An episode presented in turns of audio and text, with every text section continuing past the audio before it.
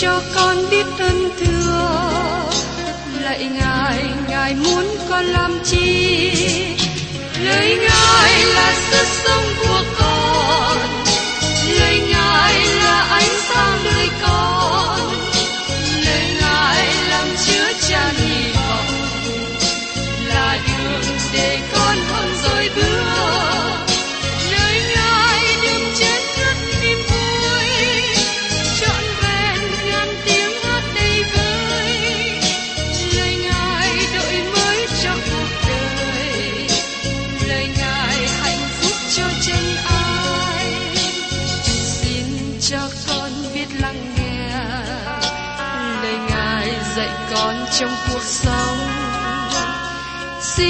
cho con biết lắng nghe. Lời ngài từng theo bước đời con. Xin cho con biết sẵn sàng chờ đợi và vẫn nghe theo chúa.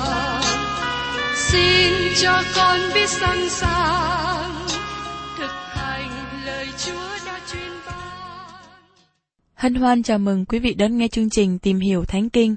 Đây là một chương trình học kinh thánh liên tục và hệ thống trong thời gian 5 năm. Chúng ta sẽ lần lượt khảo sát từ sáng thế ký cho đến khải huyền. Mục sư tiến sĩ McGee là người được Chúa dùng để sáng lập và thực hiện chương trình này. Ông tin rằng lời của Đức Chúa Trời có khả năng đáp ứng mọi nhu cầu cho tất cả mọi người trên thế giới, không phân biệt chủng tộc, văn hóa, trình độ tuổi tác hay phái tính. Ước mong quý vị theo dõi liên tục và giới thiệu cho thân nhân bạn hữu cùng đón nghe. Kính chào quý vị và các bạn. Cảm ơn quý vị đã đồng hành với tôi trong chương trình Tìm hiểu Thánh Kinh. Hôm nay, chúng ta tiếp tục học hỏi và tìm hiểu phân đoạn kế tiếp mà sứ đồ Giăng trình bày về hai bản tánh của người tin nhận trong hành động. Đó là bản tánh cũ, tức là sống theo xác thịt, và bản tánh mới, sống theo Đức Thánh Linh. Kính mời quý vị cùng xem ở trong thư gian thứ nhất đoạn 3 câu 4.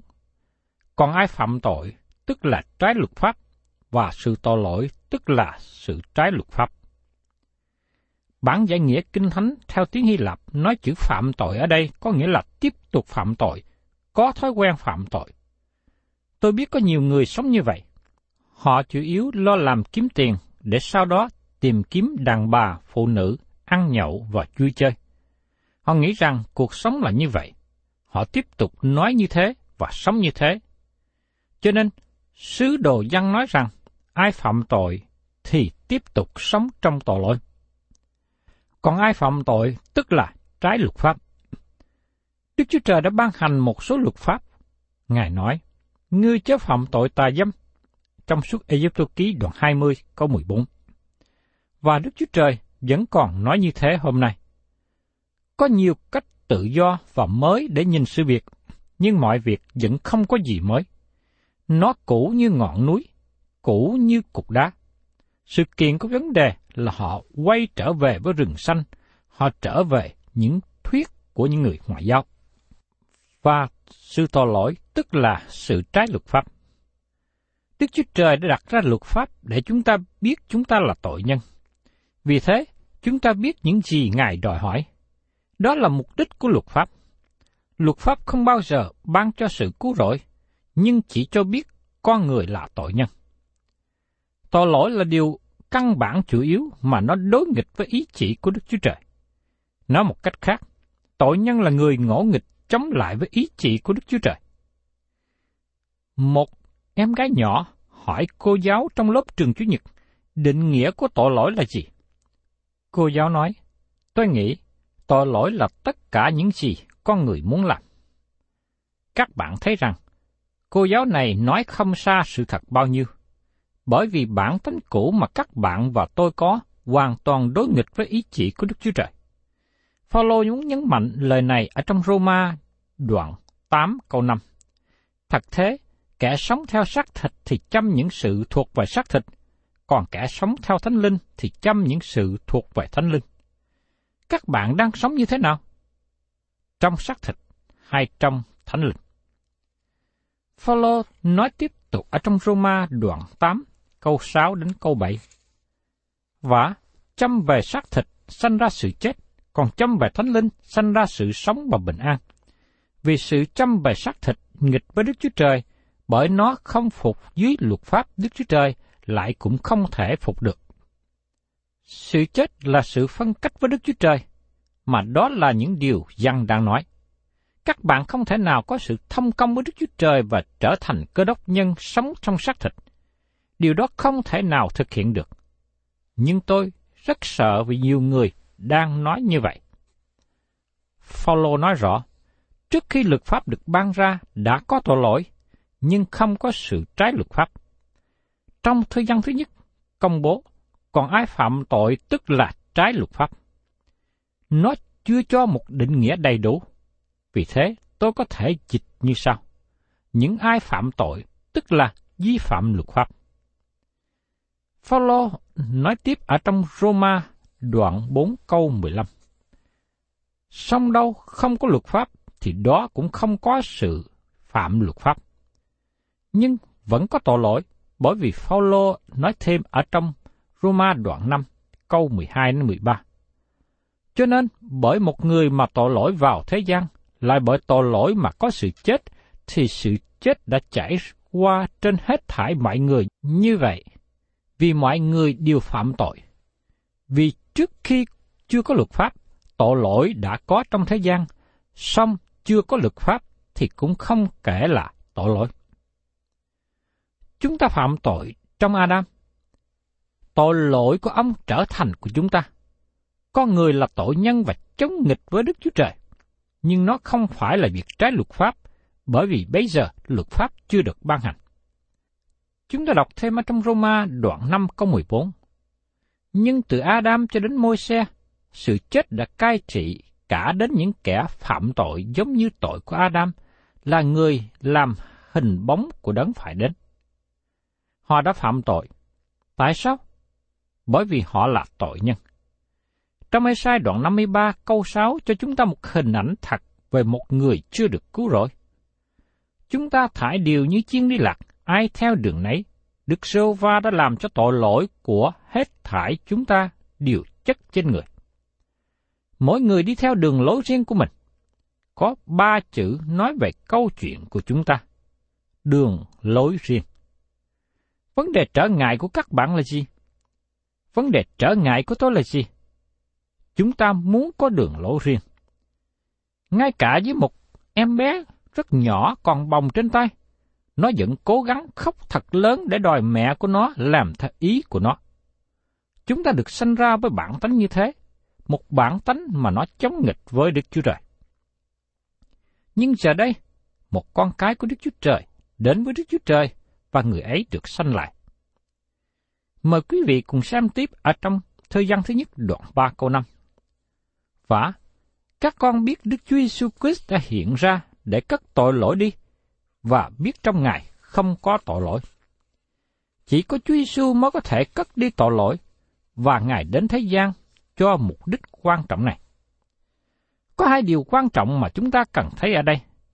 Trong sách tin lành răng, ông viết là Kia, chiên con của Đức Chúa Trời là đấng cất tội lỗi thế gian đi. Trong sách răng, đoạn 1 có 29, Ngài gánh lấy án phạt cho tội lỗi. Và tiếp đến ở trong răng đoạn 3 câu 16. Vì Đức Chúa Trời yêu thương thế gian đến nỗi đã ban con một của Ngài, hầu cho hệ ai tin con ấy không bị hư mất mà được sự sống đời đời. Đấng Christ đã chết cho tội lỗi của thế gian, và giờ đây, trong thư văn, ông tỏ bài cho chúng ta. Đấng Christ đã cất đi việc thực hành tội lỗi trong đời sống của người tin nhận Ngài. Ấy chính Ngài là của lễ chuộc lỗi chúng ta, không những về tội lỗi chúng ta thôi đâu, mà cũng vì tội lỗi của cả thế gian nữa. Ở trong thư văn thứ nhất, đoạn 2 câu 22. Có sự khác biệt nào? Chúa Giêsu đã chết thai để cứu chúng ta khỏi án phạt của tội lỗi. nhưng Ngài cũng chết để cứu chúng ta khỏi quyền lực của tội lỗi hiện nay. Và các con biết Đức Chúa Giêsu Christ đã hiện ra để cất tội lỗi đi, và biết trong Ngài không có tội lỗi. Trong Đấng Christ không còn tội lỗi nữa. Ngài đã chịu chết để cứu chuộc. Ngài là của lễ chuộc tội cho chúng ta. Ngài là đấng không có tội lỗi. Chúa Giêsu là đấng không có tỳ vết tội lỗi nào hết. Giống như của lễ chuộc tội đã được nói ở trong sách Lê Vi Ký. Vì thế, Ngài có quyền năng để cất đi tội lỗi và ban cho chúng ta quyền năng giải thoát khỏi những thói quen phạm tội. Ngài ban cho chúng ta bản tánh mới để chúng ta có thể sống cho ngày hôm nay. Và tiếp đến ở trong thư gian thứ nhất đoạn 3 câu 6. Ai ở trong Ngài thì phạm tội, còn ai phạm tội thì chẳng từng thấy Ngài và chẳng từng biết Ngài. Ai ở trong Ngài thì không phạm tội, đó là bản tánh mới của các bạn không phạm tội. Tiến sĩ Ironside đã diễn đạt theo lối này. Đấng Christ hoàn toàn vô tội là đấng trong ân điển trở nên tội lỗi vì chúng ta, để chúng ta có thể phục hòa với Đức Chúa Trời. Người tin nhận Chúa Giêsu được sự ngự trị bởi Đức Thánh Linh và bản tánh mới của chúng ta thật sự là sự sống mà Ngài ban cho. Nếu các bạn là con cái của Đức Chúa Trời, bản tánh mới đó sẽ không đi với bản tánh cũ và phạm tội. Những người tin nhận Chúa sẽ ở trong đấng Christ và không thực hành tội lỗi nữa. Người ấy không còn sống trong tội lỗi, trong khi tội nhân sống suốt đời trong tội lỗi. Nhưng con cái của Đức Chúa Trời có bản tánh mới và người ấy không thể sống trong tội lỗi. Đây là hình ảnh được bán cho chúng ta trong câu chuyện về người con trai quan đạt, như được kỹ thuật ở trong sách Luca đoạn 15, câu 11 đến 24. Chỉ có heo mới sống trong chuồng heo, nhưng con trai của cha nó không sống ở đó. Nhưng, có người sẽ nói, đứa con trai này rơi vào chuồng heo. Xin các bạn nhớ rằng, đứa con trai này rơi vào chuồng heo, nhưng nó không ở đó. Nó đã đi ra khỏi. Con cái của Đức Chúa Trời có thể rơi vào tội lỗi, nhưng người ấy sẽ đi ra. Tại sao như vậy? Bởi vì nó là con trai của cha, và nó trở về với cha nó. Cha nó là người công bình, và con trai sống một đời sống theo bản chất của cha. Đức Chúa Trời ban cho chúng ta năng quyền để giải cứu chúng ta khỏi thói quen phạm tội. Đó là điểm trọng yếu mà Giăng đang nói ở đây. Ai ở trong Ngài thì không phạm tội. Giờ đây nếu các bạn đi vào chuồng heo, đó là bản tính cũ, và nếu các bạn tiếp tục ở trong chuồng heo, thì các bạn không phải là con cái của Đức Chúa Trời. Nếu các bạn vui mừng sống trong tội lỗi, các bạn không thể nào là con cái của Đức Chúa Trời, bởi vì con cái của Đức Chúa Trời có bản tánh của cha mình. Thời gian trước đây, tôi nhận được thư của một thanh niên mà nó giúp để giải bài ở điểm này. Thơ viết như sau. Tôi viết thư đến cho ông với vấn đề khó khăn của tôi, và hy vọng ông có thể giúp tôi vì tôi ở trong sự khốn cùng và không còn ai cho tôi hướng đến. Tôi biết tôi là một cơ đốc nhân mới được sanh lại, dù rằng nhiều lần tôi có sự nghi ngờ. Nhưng tôi biết rằng tôi đã được cứu rỗi. Tôi không biết ông nghĩ gì khi biết rằng tôi là một người đồng tính liên ái. Có lẽ ông nghĩ rằng tôi đang sống trong sự bảo đảm giả dối về sự sống đời đời. Nhưng trường hợp của tôi không phải vậy. Tôi biết tôi đã được cứu rỗi, nhưng tôi mất sự vui mừng về sự cứu rỗi trong một thời gian. Tôi cố gắng sống đời sống cơ đốc nhân, dầu rằng có sự đau buồn. Thưa các bạn, lá thư của người thanh niên này thật sự được khích lệ, bởi vì anh ta nói anh ta là người đồng tính liếng ái và đau buồn trong tình trạng đó. Anh ta không có sự vui mừng và không có bình an. Dĩ nhiên anh ta không thể có được Tôi sẽ không nghi vấn rằng anh ta có phải là con cái của Đức Chúa Trời hay không. Nhưng tôi muốn nói một điều với anh và với những người khác giống như anh ta. Đức Chúa Trời có thể ban cho các bạn sự giải cứu trong hoàn cảnh đó. Các bạn cần kêu cầu với Ngài. Nếu các bạn là con cái của Đức Chúa Trời, các bạn sẽ không hài lòng khi ở trong tình trạng tội lỗi. Nhiều người ngày hôm nay phạm tội khi tiếp tục theo đồng tính liên ái như là lối sống hàng ngày của họ. Đức Chúa Trời nói đó là tội lỗi, và Ngài nói rằng có sự giải cứu. Tôi tin rằng các bạn cần có sự tư vấn. Các bạn cần nên đến bác sĩ là cơ đốc nhân về tâm lý học để được sự giúp đỡ. Nếu các bạn đi đến một nhóm khác, họ sẽ đẩy các bạn đi đến chỗ khó khăn nhiều hơn, và các bạn sẽ không hề được giải cứu ra khỏi đó. Đức Chúa Trời có thể và sẽ giải cứu các bạn vì các bạn là con cái của Ngài. Đó là những gì mà lời của Đức Chúa Trời nói trong thư dân. Và nếu các bạn tin tưởng vào đó, Ngài sẽ giải cứu các bạn.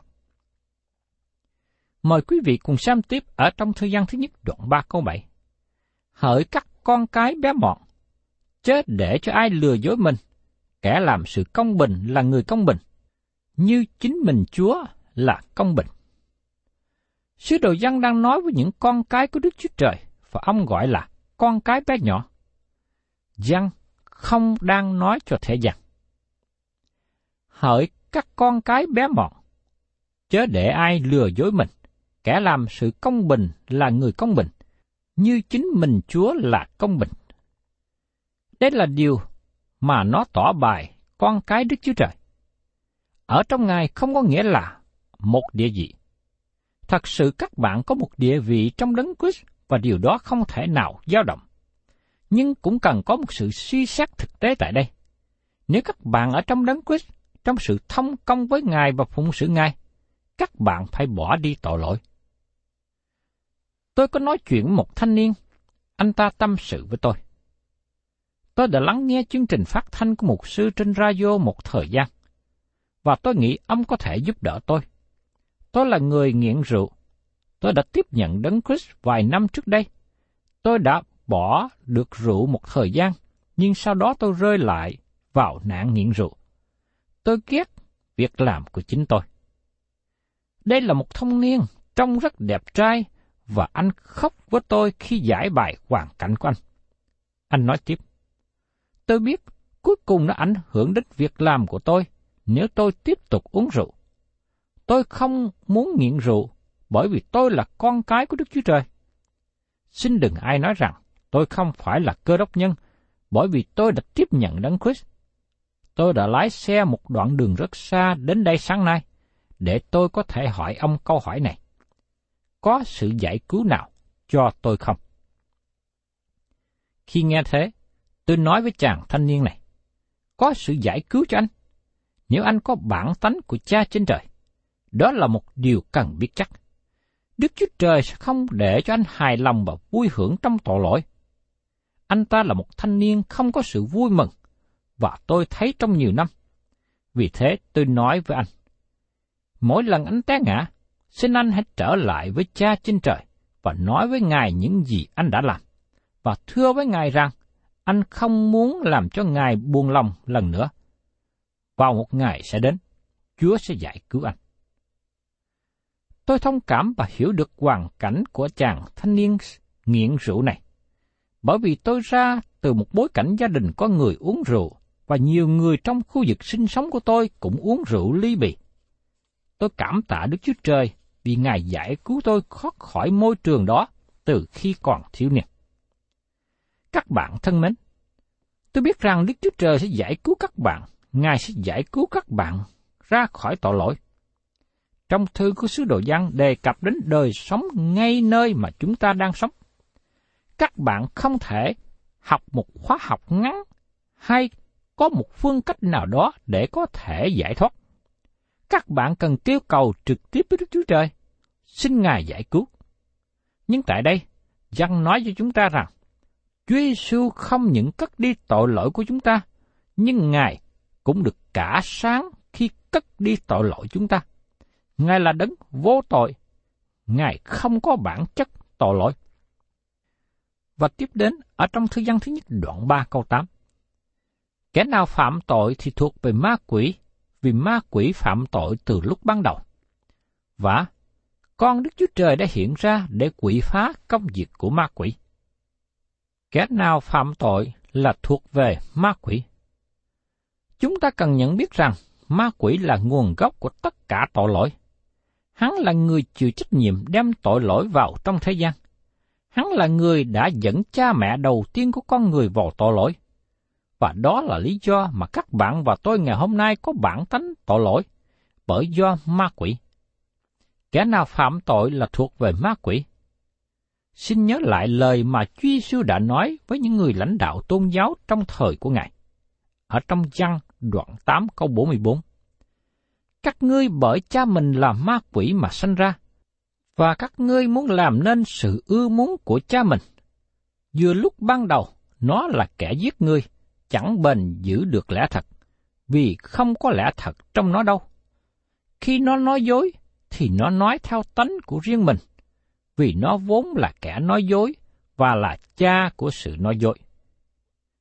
Một điều chúng ta cần chú ý rằng, chúng ta bắt chước theo hành động của cha mình. Nếu cha các bạn là ma quỷ, thì các bạn cũng hành động giống như hắn. Nếu các bạn có cha trên trời, các bạn có bản tánh của Ngài, và các bạn sẽ hành động giống như Ngài. Vì ma quỷ phạm tội từ lúc ban đầu. Ma quỷ phạm tội từ lúc ban đầu và nó tiếp tục phạm tội từ đó. Hắn ở trong sự đối nghịch với Đức Chúa Trời. Và con Đức Chúa Trời đã hiện ra để quỷ phá công việc của ma quỷ. Chỉ có Chúa Giêsu mới có thể giải cứu các bạn. Xin các bạn hãy đến cùng Ngài. Xin các bạn đừng đến với tôi, bởi vì tôi không thể giúp đỡ cho các bạn, cũng như không ai có thể giúp đỡ cho các bạn.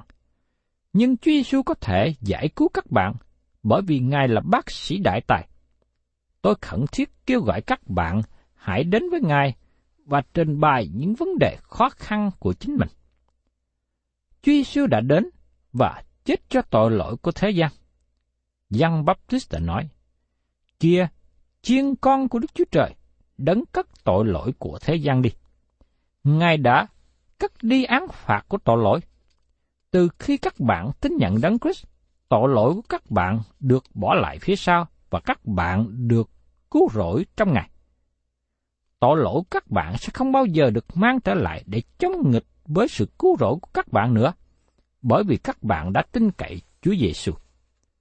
Trong sách Hebrew đoạn 7 có 26 nói rằng, ấy đó, thật là thầy tế lệ thượng phẩm mà chúng ta có cần dùng, thánh khiết, không tội, không ô uế, biệt khỏi kẻ có tội, được cất lên cao hơn các tầng trời.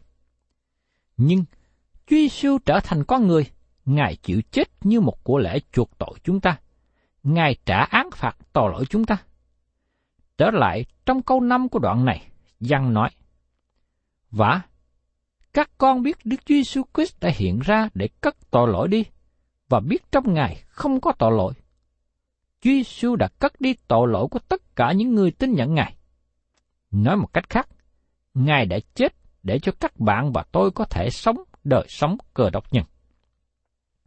Điều này đem chúng ta đi ngay vào trọng tâm của phân đoạn từ câu 4 đến câu 24. Mỗi cơ đốc nhân có hai bản tính. Đó là điều mà Phaolô nói rất dài ở trong Roma đoạn 7. Xin các bạn cùng xem ở trong Roma đoạn 7 câu 18 và 19. Và tôi biết điều lành chẳng ở trong tôi đâu, nghĩa là trong xác thịt tôi, bởi tôi có ý muốn làm điều lành, nhưng không có quyền làm trọn, vì tôi không làm điều lành mình muốn, nhưng làm điều dữ mình không muốn.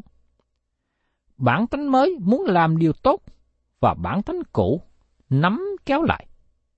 Bản tánh cũ không muốn phục sự Đức Chúa Trời, và nó chống nghịch với Ngài.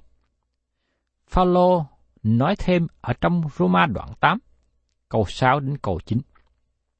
Và châm về xác thịt sanh ra sự chết, còn chăm về thánh linh sanh ra sự sống và bình an. Vì sự chăm về xác thịt nghịch với Đức Chúa Trời, bởi nó không phục dưới luật pháp của Đức Chúa Trời, lại không thể phục được. Và những kẻ sống theo xác thịt thì không thể đẹp lòng Đức Chúa Trời.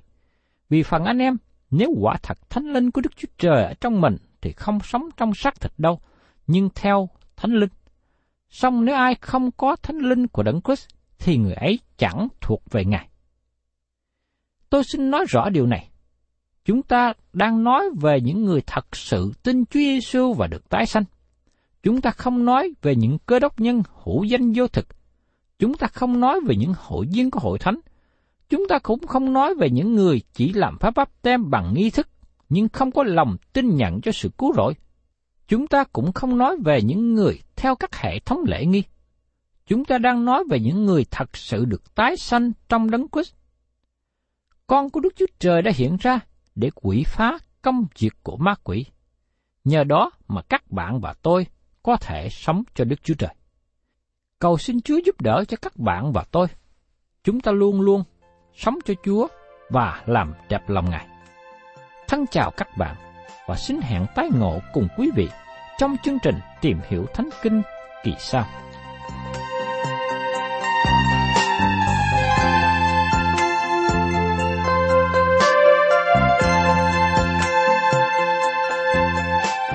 Cảm ơn quý vị đã đón nghe chương trình Tìm hiểu Thánh Kinh. Nếu quý vị muốn có loạt bài này, xin liên lạc với chúng tôi theo địa chỉ sẽ được đọc vào cuối chương trình. Kính chào quý thính giả.